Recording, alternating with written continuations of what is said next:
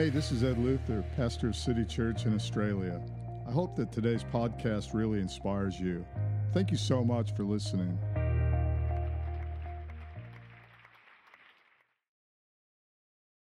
And we're gonna um, we're gonna look at some things this morning that I believe are going to help you get some depth into your prayer life. Uh, I think about I think about things that that don't have depth and, and but they look good. And one of them is the an iceberg. Uh, think about like how an iceberg doesn't look like very much. You know, the one that the Titanic hit, it's uh, you know kind of poking out of the water there, but they say about two thirds of the iceberg is under the water. In other words, it's invisible to the eye. You can't see the substance. And prayer is a bit like that. We as humans, are part of our nature is just to want to see something.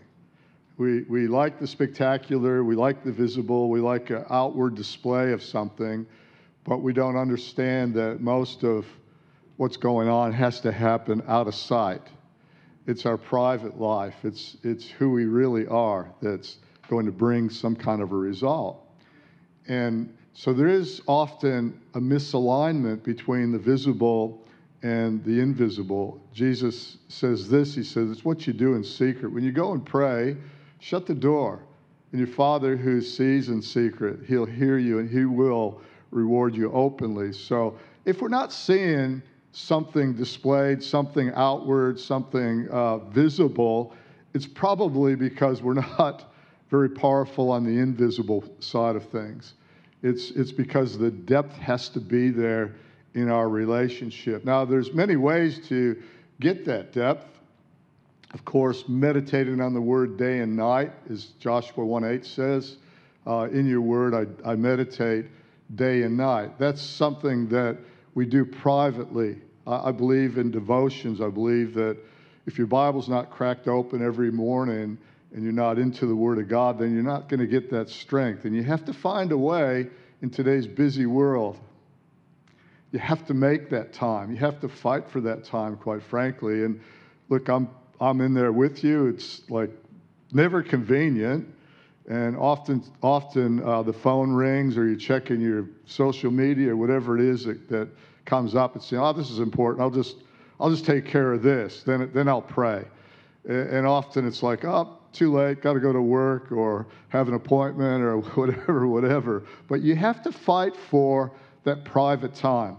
For me, it means getting up at the ungodly hour of five and, and, uh, and really getting into it and starting to really seek God for as long as I possibly can. I believe that the longer that you can mark off as far as allocating time to God first up, uh, the more powerful that your life will be. And consequently, the more powerful that your prayers will be. There's no shortcut to it, there's no such thing as just a quick fix when it comes to prayer. There's, there's just time spent. Uh, I know that the reflection of that in a meeting, uh, it, it, becomes very, very powerful. You can see in a meeting when, when the saints get together how powerful the saints really are when they're not getting together. And uh, that's, that's something that all of us long for. We want to have powerful meetings. I'm, I'm right in there with you. I want to see the dead raised. I want to see incredible things happen. And, and, and we will. But the condition is we need to pray. Now you say, well, why? Like, why is it important for us to have effective prayers and to learn how to pray effectively? Well, if you're married, your spouse needs you to learn how to pray effectively. If you're a father, your children need you to pray effectively. If you're a mother, your children need you to pray effectively. If you're in school, your school needs you to pray effectively. Our city needs us to pray effectively. I can go on. Our nation needs us to pray effectively. Hello. Our world needs us to pray effectively. They're without hope. And finally, God chooses to need you to pray effectively. As we look at prayer, we're going to see that prayer is more relational than it is transactional. Sometimes we, we focus on the transaction of prayer and we forget that prayer is a conversation. It's a conversation between us as believers and our Heavenly Father um, in whom we believe. And it's that relationship that's the most important part of prayer, more than the transactional part. And I've said this before, but prayer is not a formula. Jesus said, when you pray, don't be like the hypocrites, just known for their many words and babbling on and vain repetition and all the rest of it. Now, over in uh, the book of Acts, in um, well, I'm going to start with James 5 again, James 5, and then we'll go over there. But James 5:16, the latter part of it says this: the effective. This is where we get the title of our series on how to pray effective prayers. The effective, fervent prayer of a righteous man or woman avails much. Avail means to turn to the advantage of or to prevail. Prevail means to gain ascendancy through strength or superiority, to triumph, to be effective or effectual. James 5:16 NIV says this, the prayer of a righteous person is powerful and effective. I was reading this, James 5:16, and not just part B, which I just quoted you, but there's a part A to this as well, which uh, is very, very important for us to dive into this morning. But James 5:16 out of the Passion Translation, and I, I've, I really love the Passion Translation because it is a translation; it's not a paraphrase like the Message Bible is a paraphrase. In other words, it says, in other words, God's saying this. Uh, the Passion is a translation, and it's not just in modern vernacular, but they've put a lot of research and work into bringing the richness uh, of the vocabulary here. In James 5:16, the Passion, confess and acknowledge how you have offended one another. Isn't that amazing? Like, well, like we don't do that. I'm a private person. I cover up my sin. I don't bring it out there for everybody to see, and I certainly don't confess it between, you know, myself and other people. Well, confess and acknowledge how you have offended one another. And then, after you've done that, and then pray for one another. So, a lot of times we can't pray for one another because we don't like one another.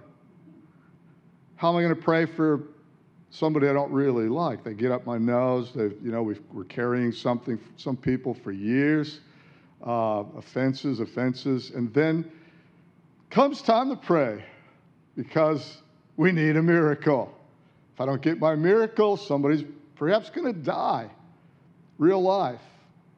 Well, acknowledge how you have offended one another and then pray for one another and then and be Oh, I love this because this just cuts to the chase with the whole thing. When we're talking about effective prayer, powerful prayer, we're talking about prayer that gets results, not explaining away why we don't get results.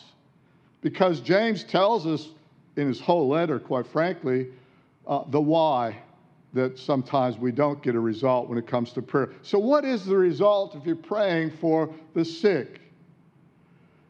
Pray for one another to be instantly healed. Not explain it all away. Expect some results, in other words, is what James is saying. For tremendous power is released through the passionate, heartfelt prayer of a godly believer. That scripture, honestly, of all the scriptures that you should memorize and, and, and endeavor to put into practice, that one there is saying, pick me. Pick me, and you're not going to go far wrong. Pick me, and you're going to see powerful, effective prayers. Violate me, you're not going to see a whole lot happen. Now, I've been in the church world now for, I don't know, 40 plus years, and some of you longer. And I've seen a lot of stuff not happen. And if we're honest, we can look at that scripture and go, okay, I, I think I kind of get a clue as to why it's not happening. It's not that our worship isn't great. It's not that the word doesn't get preached. It's not that we're not nice people. To get the result, you have to do what the word of God says to do. And James here, the half brother of Jesus, he, he, he knows Jesus, the word, uh, probably as much as anybody does because he grew up with him. And if anybody would know the will of God, it certainly would be James here. And if anybody could give us instruction on how to pray powerful, effective prayers, it certainly would be James. And his whole letter does that. So our goal, our goal is simple. The goal of this series is to become powerful, effective prayers. I want to be a powerful, effective prayer. I don't want to just be praying hoping, wishing, but secretly doubting that any of this stuff is going to work because my family needs me to be a powerful, effective prayer. This church needs me to be a powerful, effective prayer. My nation needs me to be a powerful, effective prayer. And the same thing would be said about you. You need to be a powerful, effective prayer. Effective prayers are prayers that get results. Now, I know this challenges us because we, we want to kind of worm away from the whole expecting a result. And when you pray, if you don't expect something, James here says you, you have not because you ask not. This, this whole letter is, you know, it's, it's loaded with revelation, especially on prayer. He talks about prayer. The Bible talks about prayer probably more than anything.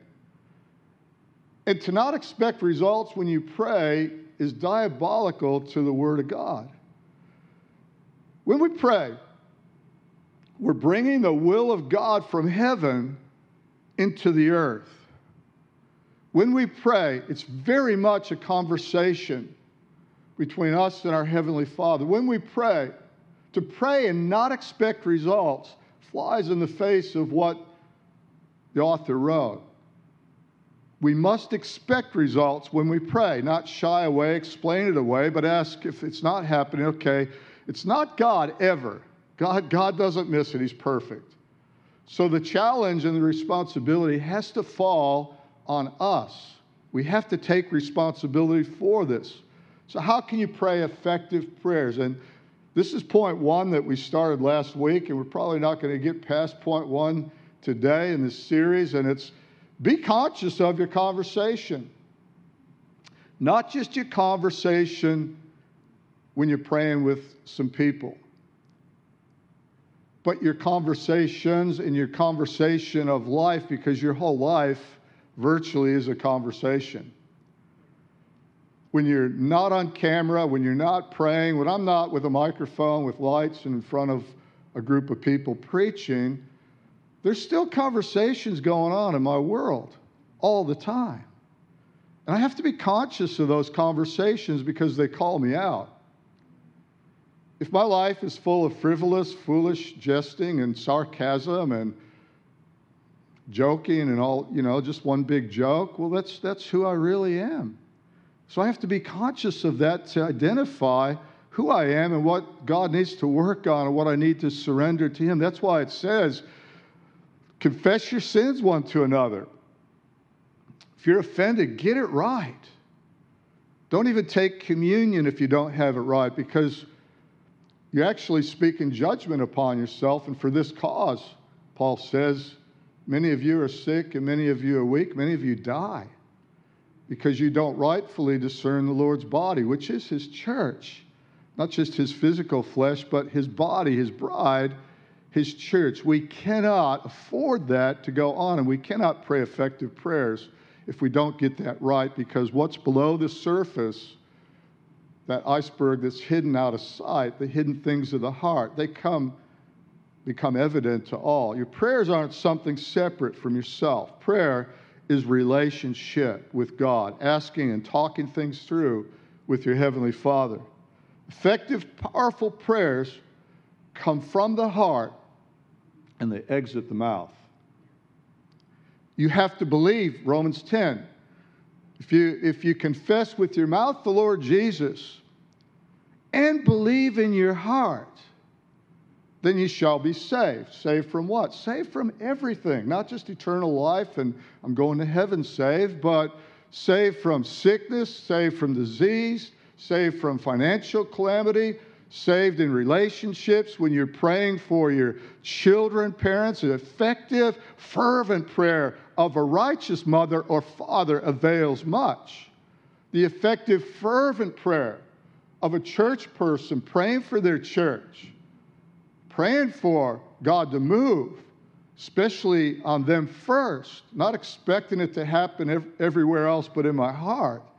That personal challenge is where the rubber meets the road. You have to believe it in your heart, and then what you confess with your mouth has power. But if you confess and you don't have it in your heart, your confession is just a bunch of hot air. Acts chapter 19, uh, verse 11 to 16. There's so many examples of this. We could look at Simon the sorcerer in, in the book of Acts, chapter 8. He went around, he tried to buy the, the power that he saw, he tried to purchase uh, the, the gift of the Holy Spirit, and he got really pulled up, rebuked by Peter in Samaria. Peter and John, when they heard that great things were happening in Samaria, they went there and they encountered this Simon. Simon got saved, Simon got baptized. But then he wanted the quick and easy way. He wanted the goods. He wanted to, I want to do the stuff. So he tries to purchase it. He gets rebuked. Sometimes you can say the right thing, I remember, you know, reading in the book of Acts again where, where Paul's traveling through and, the, and these, uh, this girl with the spirit of divination, she said, oh, these are the great men of God. Listen to them. She was saying the right thing. They'll point the way of salvation. Paul turned around and said, shut up. And rebuked the demon and it had to come out of her. I've seen that uh, more than once in my life where somebody was saying the right thing but man, there was demonic power behind it. I remember going to a conference once, a convention back in California uh, at Anaheim. And there was a guy out there, and he had a whole big setup um, with uh, these suitcases and everything. Honk if you know Jesus, Jesus, you're saved, you know, all this kind of stuff. And as people were entering into the convention center to hear the, the word of God, he was yelling all this stuff, and everything he said was right. And, and he might as well have put a clown outfit on, quite frankly, because he turned more people away saying the right thing.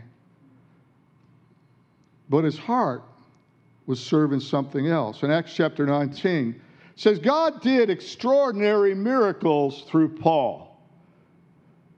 So that even handkerchiefs and aprons that had touched him were taken to the sick and their illnesses were cured and the evil spirits left them. Wow. Some Jews who went around driving out evil spirits tried to invoke the name of the Lord Jesus over those who were demon possessed. They would say, saying the right thing, in the name of Jesus, whom Paul preaches, I command you to come out. Now, seven sons of Sceva, a Jewish chief priest, were doing this. So this guy's a, a religious man. He's at the top of his game. And one day the evil spirit answered them Jesus, I know. and Paul, I know. But who are you? That's the challenge when it comes to learning how to pray effective prayers. Who are you? It's not just what you say. Then the man who had the evil spirit jumped on them and overpowered them all. And he gave them such a beating that they ran out of the house naked and bleeding. Seven of them, plus their dad, right? One man. And he overpowered all seven of these religious powerless people. For your prayers to be powerful, you have to be powerful. Now, herein, I think, is a big problem. It's a conundrum because most of us don't see ourselves as powerful. Maybe I'm alone in this, I, I don't know. But in the natural, I think, well, I'm not that powerful. Jesus was powerful.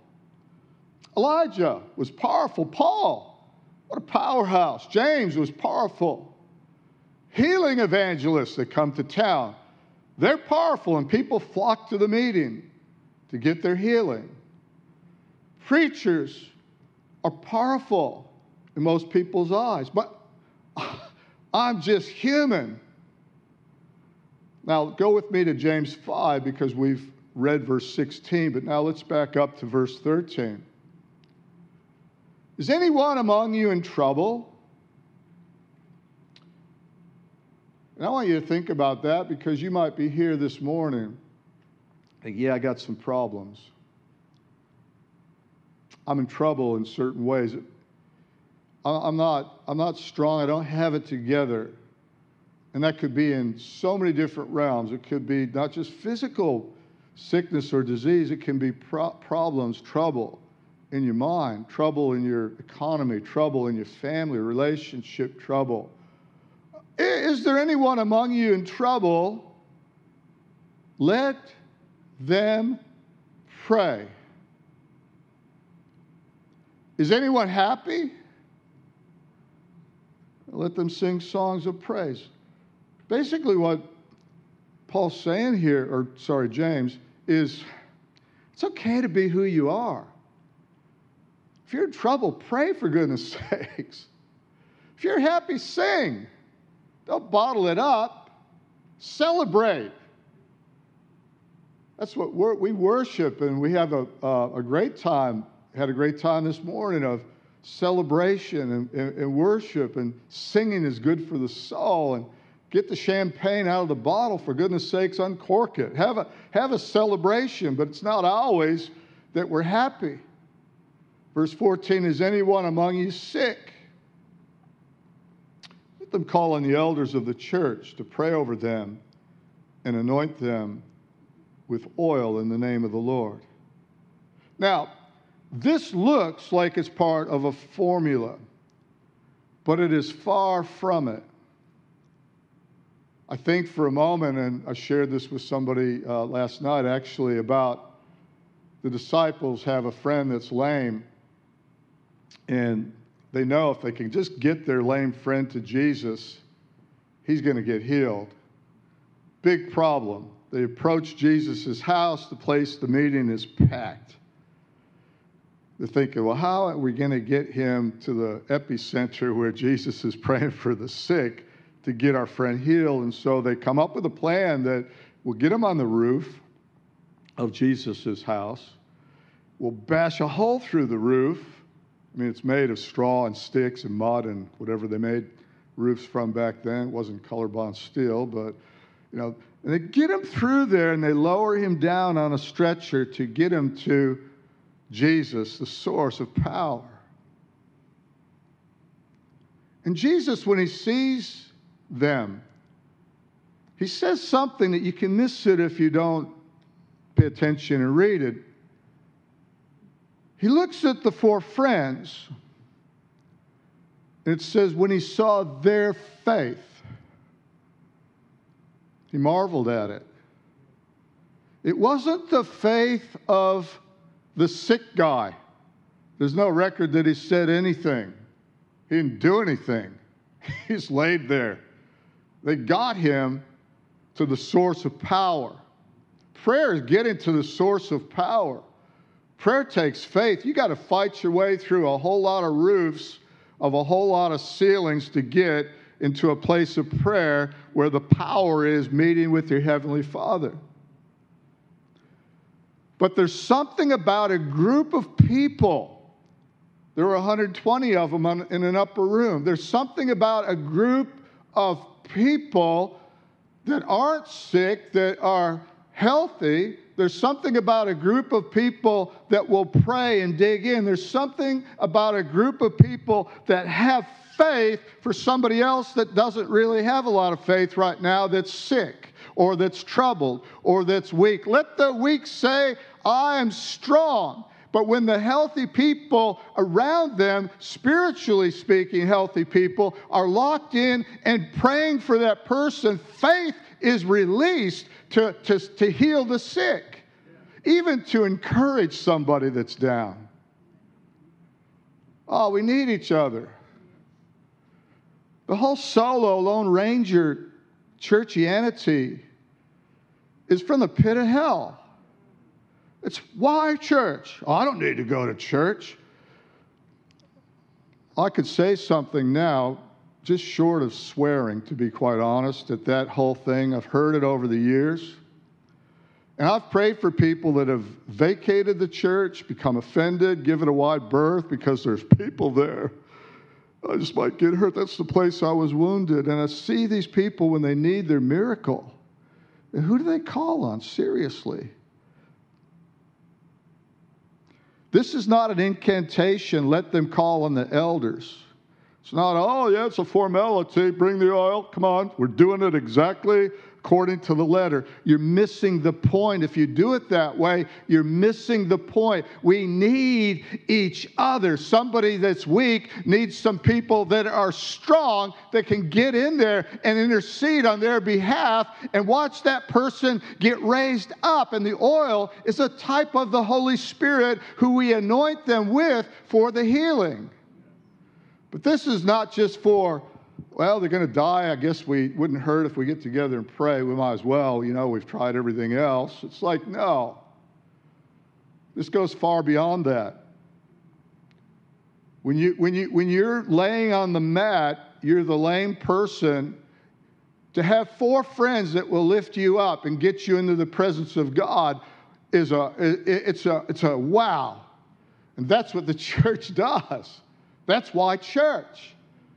That's why, out of all the dumb things you can do, the dumbest is to leave a group of people that can encourage you and lift you up. And the dumbest thing, seriously, is not to learn how to pray and just to pray in an emergency and treat prayer like a spare. It's, it's, it's not a spare, it's a relational lifestyle to be able to call. It's a conversation we, that we need to get right between us and our Heavenly Father, between earth which has problems, and heaven, which is problem free. When I was a young Christian, I mean, first saved, got into a church, Wesleyan Methodist church in San Diego. It's a church that John Maxwell eventually took over. And I sat with a, I've told this story before, but I believe it bears repeating. And sat next to this older gentleman. I was 21, 22, and sat next to this elderly gentleman who would have been in his 70s. His name was John. John was, I don't know if John had much, I don't even know if he had a pulse, to be honest. He'd just sit there. He came to church, sat there. Our church wasn't charismatic Pentecostal or anything. The wildest thing was somebody yelled, Oh, glory, once, and everybody turned to look and see who, who that was. Yeah, the biggest thing back then, we're talking the 70s, was oh, some of these people are raising their hands above their waist. Like, oh, that's, that's sure shaking. These, these wild meetings where these charismatics, the charismatic renewal and the Jesus movement had happened, and hands going up. Oh, no. It's one of those wild churches. Now, it's, I find it quite laughable, but that was kind of the, the big discussion back then, was how high you lift your hands. God help us. so John did lift his hands. His hands were, you know, this kind of posture. And I didn't lift my hands either. It's kind of, John doesn't lift his hand, I'm not lifting my hands. And and then, uh, so we'd sit next to one another. We'd have quaint conversation, not much in the way of uh, intimacy with the conversation. And I was working as an accountant, so you could say, well, that's expected because accountants are like that, you know. But anyway, John, I didn't see John for a few weeks. I'm thinking, where is he? Like, and then he appeared. He came back to church. He was a totally different man. His hands went up. He, he had something that was so different about him that it really sparked my curiosity. And then he did something that absolutely shattered me and really took my curiosity to another level. He went to the pastor who wasn't John Maxwell at the time, but Orval Butcher, and because John hadn't taken on the church, and he asked, Could we make a prayer room in this Wesleyan Methodist church, Skyline Church? And the pastor at the time said, Well, all the rooms are taken. We've got Sunday school here, We've got the w- women's group over here, the men's group, the, all the rooms are taken except one. There's a storeroom. I guess we could clean the storeroom out and make some room for a prayer room. It wasn't a real big storeroom. It might have been, oh, I don't know, five meters by seven meters, something like that. He went in there and he put a schedule on the wall and had every hour of every day of the week. Every hour, day and night. And he invited people to pray 24 7.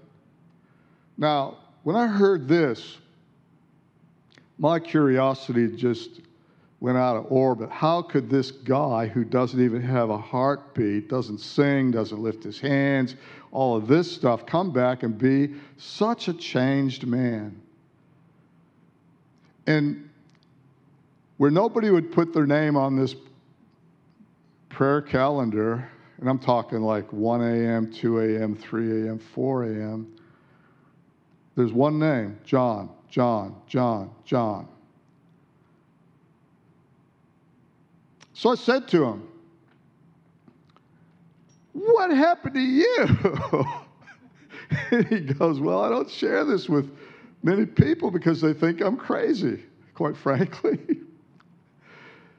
he said, I died. I was on the operating table, had open heart surgery. And back then, open heart surgery, it's still a big deal. It was a way bigger deal back in the late 70s.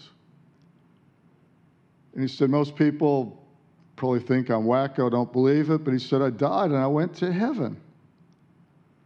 And he got to the threshold, however that's defined, I don't know, but he saw and felt. And he said, if you took your most joyful moment in your whole life and multiplied it times billions, it wouldn't even come close to what I felt with the love, love of God. And you know, he's weeping while he's telling me, telling me this. And he said this to me. He goes, Heaven is real. I know that now. I doubted before, but I know now. Because I've been to the, the throes of heaven. He said, It's a real place. And the most important thing we can do here on earth is to connect with that and to pray. He didn't say this, but I'll put it this way there's a portal between earth and heaven, or heaven and earth. It's called prayer. There's a, a way to connect from earth with all of our problems and all of our troubles. And are there any of, among you with troubles? Are anybody sick?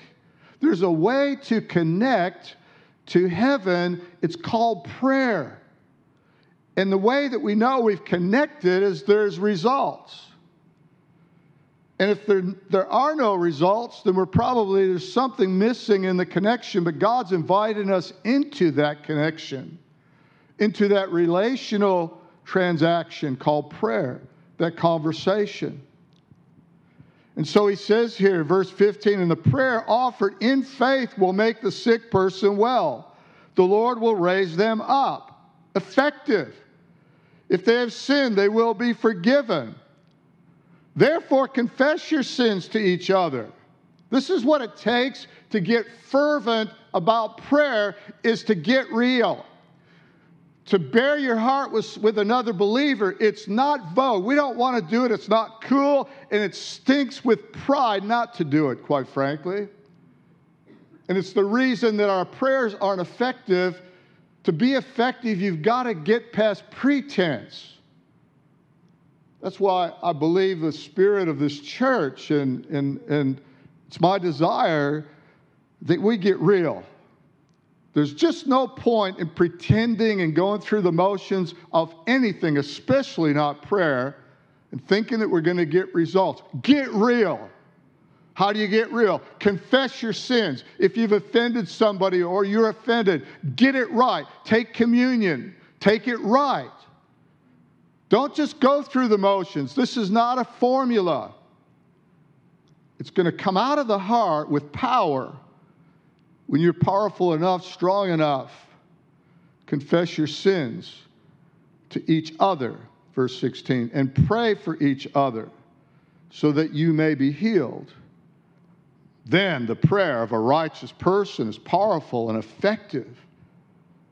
Verse 17. This is not an add on here, I might add. Elijah was a human. I look at Elijah on Mount Carmel calling down fire and doing all these miracles and, you know, everything going on in his ministry and everything. I look at, he's powerful, man. Like,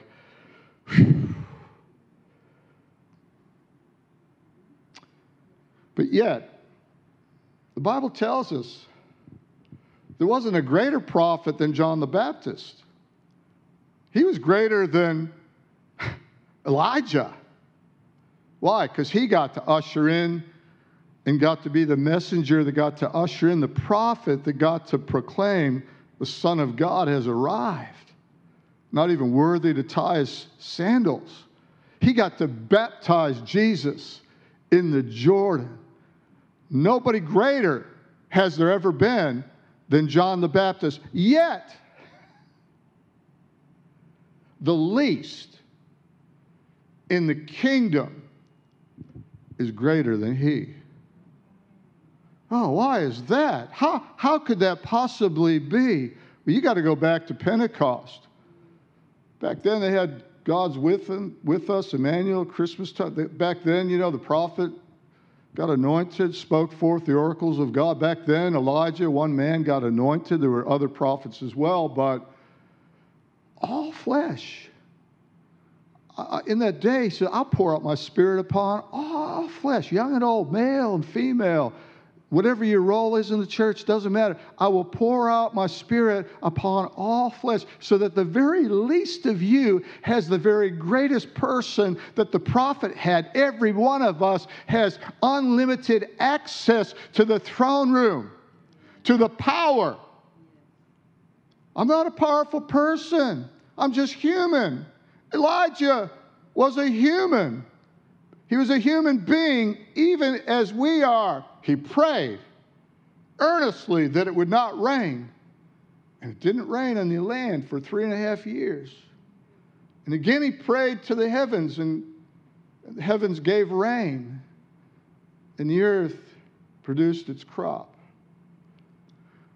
There is, and I'm going to run out of time because I want to have a prayer time at the end of this, and we're going to do communion again, too, I might add. So,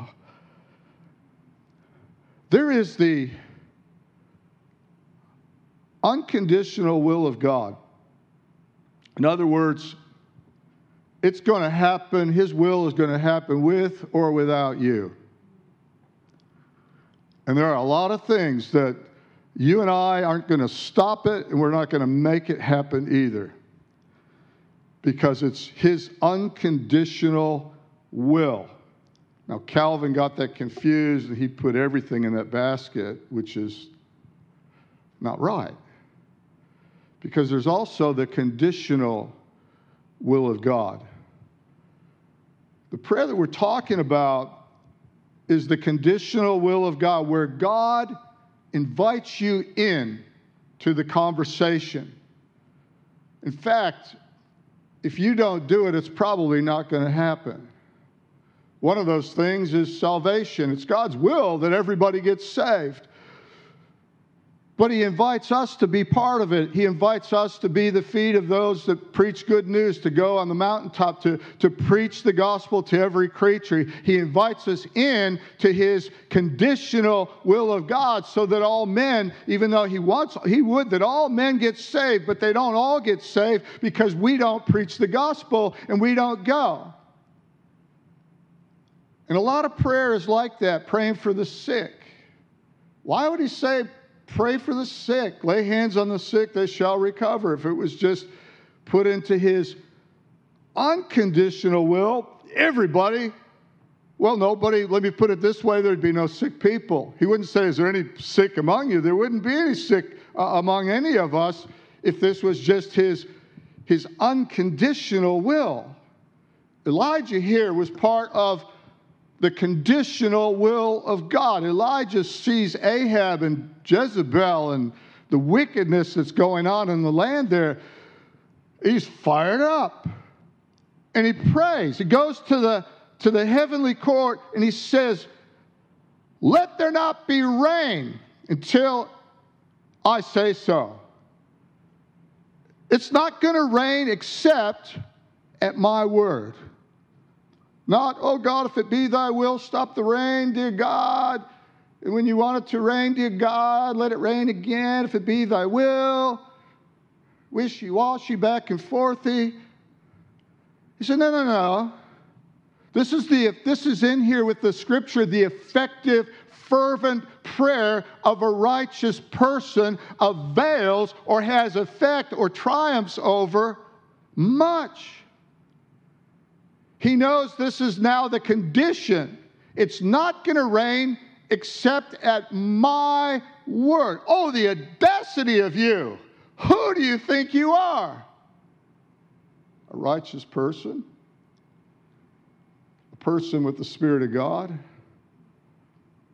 So it doesn't rain for three and a half years until Elijah gives permission said, okay, time to rain.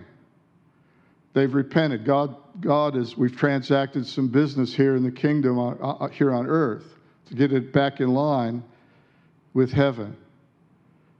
And the heavens open up at the prophet's word because there was a conditional will of God that God invited his man into that space. And prayer is a conversation with the King of Heaven to affect something here on earth that is not right, that needs to be changed. And it needs, prayer needs to be effective and it needs to be a fervent, no nonsense. I'm going to get my heart right. I'm not going to cover over sin, unforgiveness, uh, uh, all kinds of uh, schisms and friction in the body of Christ, limiting the unlimited God, where God's invited us in to have a conversation. Examine your conversation in prayer and outside of prayer. If you want it to be powerful and effective, you have to be powerful. What's below the ocean and the iceberg has to be substance. Two thirds of it is below. And then we'll see the part that's popping out of the, uh, of the water. The miracles will happen. When the heart is powerful, the mouth becomes powerful. I'm going to close with this. God help us. I don't know if we'll get past part one, point one next week. That's why I do series, because I don't have to rush it. When you're a guest speaker somewhere, then it's like, oh no, I'm not coming back here. Uh, God doesn't need us to get his, his unconditional will, but he invites us with his conditional will. So you say, well, that's good. Elijah was a powerful man. He was a human, but he was very powerful. But I'm not. And you are so wrong.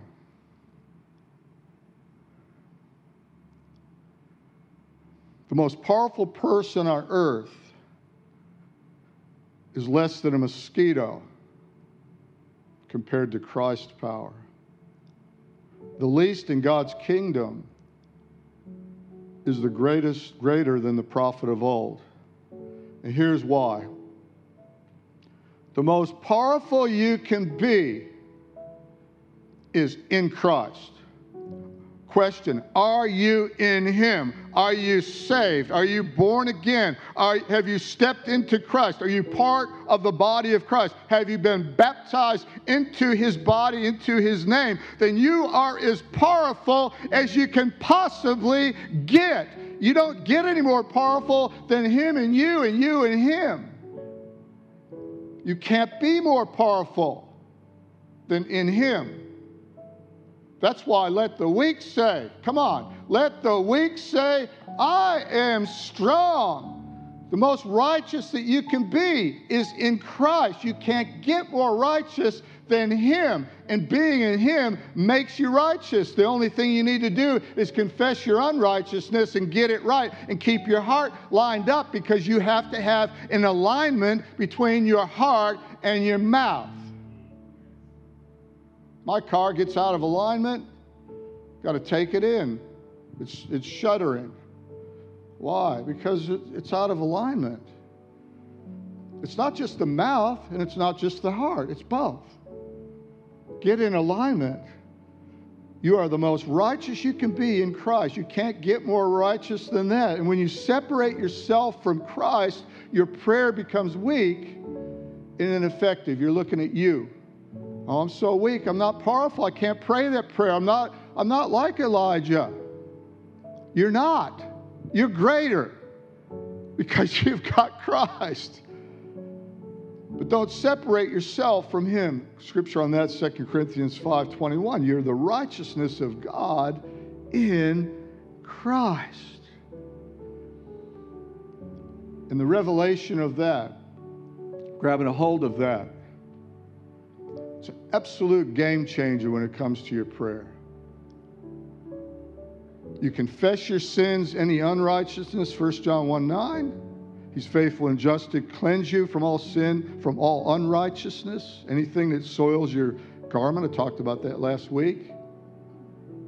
So that you can get in and pray the effectual, fervent prayer of a righteous person so that you can get in and do battle when it comes to your children and you need a miracle, when it comes to your marriage and you need a miracle, when it comes to this nation and God knows we need a miracle, when it comes to the church, we need miracles to break out and we need to know who we are in Christ and who He is in us, that you can't get any more powerful than that. So the effectual, fervent prayer of a righteous person is powerful to do transaction here on earth to draw from the power of heaven through God's portal called prayer and bring God's will into the earth so that whatever it is that we're looking at, that we say, that shouldn't be. Well, it shouldn't be. Why don't we be? So I'm going to pray right now, and then we're going to take communion together. I'm going to have a. Um, altar is open for people with anything to come forward and we'll pray. Last week we saw a lady came forward with her with a broken wrist, all bandaged up, instantly healed. I, am expecting. I, am expecting fervent. I, am expecting results. I'm not praying, oh God, if it be thy will. I already know it's God's will. He desires that all should be saved and healed. So let's not explain it away. Let's let God change what should shouldn't be into what should be. Amen. So if you're not saved, God desires for you to be saved. He wants you to he wants you to give him your heart. So this prayer is a heartfelt prayer. I'm going to speak it out and you can repeat it and mean it in your heart and you can be saved right now, whether you're watching online or you're here. So pray this after me. Say, Jesus, I give you my heart. Be my Lord. Amen. Thank you for listening to the City Church podcast. If you enjoyed this message or God worked through you in any way, then please take a moment to contact us through our website at city-church.net or email us your feedback at info at city-church.net.